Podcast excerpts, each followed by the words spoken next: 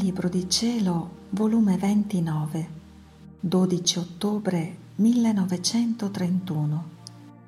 Alito incessante di Dio, vita divina ed atto compiuto di Dio nella creatura.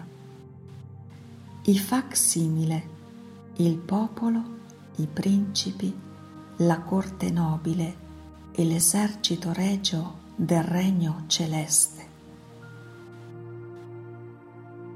sento la forza onnipotente del fiat divino che tutta mi investe, mi assorbe e mi trasforma nella sua luce. Questa luce è amore e fa palpitare in me la vita del mio creatore.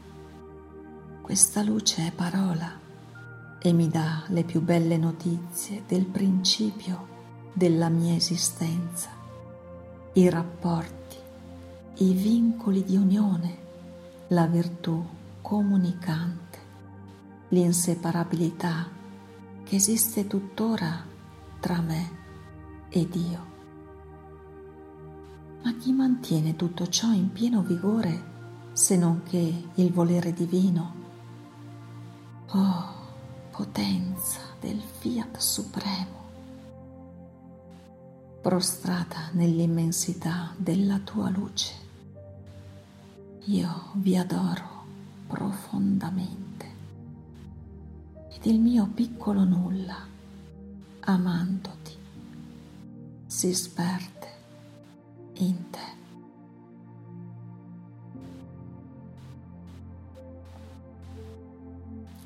Ma mentre ciò pensavo, il mio dolce Gesù mi ha detto, mia buona figlia, Solo il mio volere conserva e mantiene intatto, con un atto continuo, il principio della creazione della creatura. Il nostro ente supremo dava il principio e animava la sua vita con la potenza del nostro alito divino. Quest'alito non doveva essere mai spezzato, molto più che quando noi diamo e facciamo un atto, non lo ritiriamo giammai. E questo serve per formare opere compiute dell'essere che mettiamo alla luce. Questo nostro primo atto, mentre serve per dar principio e formare la vita, la continuazione, serve per fare della creatura un nostro atto compiuto e come la litiamo, così formiamo in essa i nostri atti continui per completare la nostra vita divina. Il nostro alito, come lo diamo, forma a sorsi a sorsi la crescenza di questa vita nostra nella creatura. Il nostro alito, come si dà? così forma il nostro atto compiuto di santità, di bellezza, d'amore, di bontà e così di seguito. E quando l'abbiamo riempita tanto, in modo che non abbiamo dove più mettere quell'atto nostro nella creatura, perché essa è limitata, il nostro alito cessa e termina la sua vita in terra. E per eternare il nostro alito nel cielo trasportiamo la nostra vita formata in essa, il nostro atto compiuto nella nostra patria celeste, come trionfo della nostra creazione. Non vi è rarità più bella di queste vite e atti compiuti nostri nel celeste soggiorno. Esse sono le narratrici della nostra potenza, della foga del nostro amore. Sono voce parlante del nostro alito onnipotente che Lui solo poteva formare la vita divina, il nostro atto compiuto nella creatura.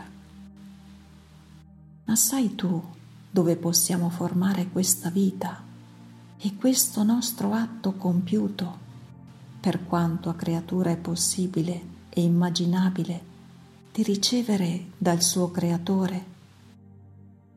Nell'anima che vive nella nostra divina volontà e si fa dominare da essa. Ah, solo in lei possiamo formare la nostra vita divina e formare il nostro atto compiuto.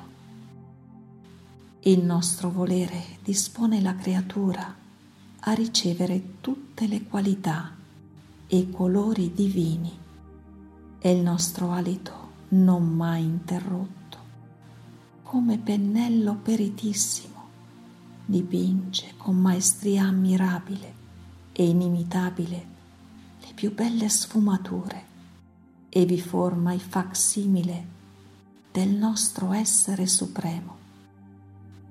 Se non fosse per questi facsimile, non sarebbe stata un granché l'opera della creazione né grande opera della potenza delle nostre mani creatrici. Creare il sole, il cielo, le stelle e tutto l'universo sarebbe stato un bel nulla per la nostra potenza.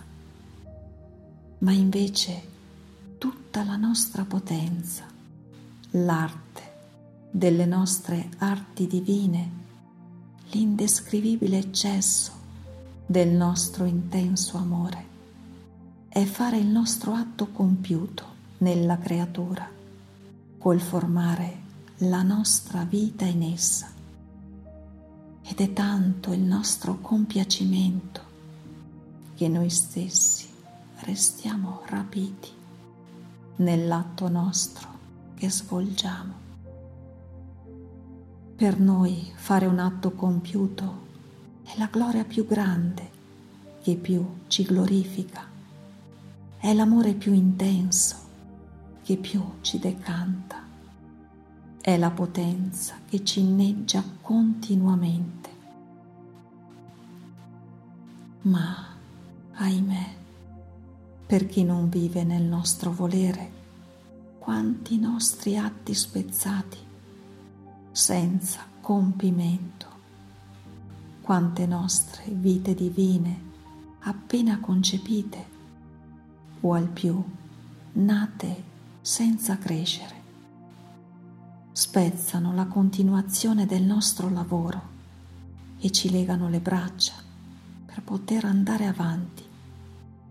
Ci mettono nell'impotenza di un padrone che tiene il suo terreno e gli viene impedito dai suoi servi ingrati di fare il lavoro che ci vuole nel suo terreno, di seminarlo, di piantare le piante che vuole. Povero padrone, tenere il terreno sterile senza il frutto che poteva ricevere per causa dei suoi servi iniqui. Il nostro terreno sono le creature ed il servo ingrato è l'umano volere che opponendosi al nostro ci mette nell'impotenza di formare la nostra vita divina in esse. Ora tu devi sapere che in cielo non si entra se non si possiede la nostra vita divina, o almeno concepita o nata. E tale sarà la gloria la beatitudine del beato per quanta crescenza formata della nostra vita in esso.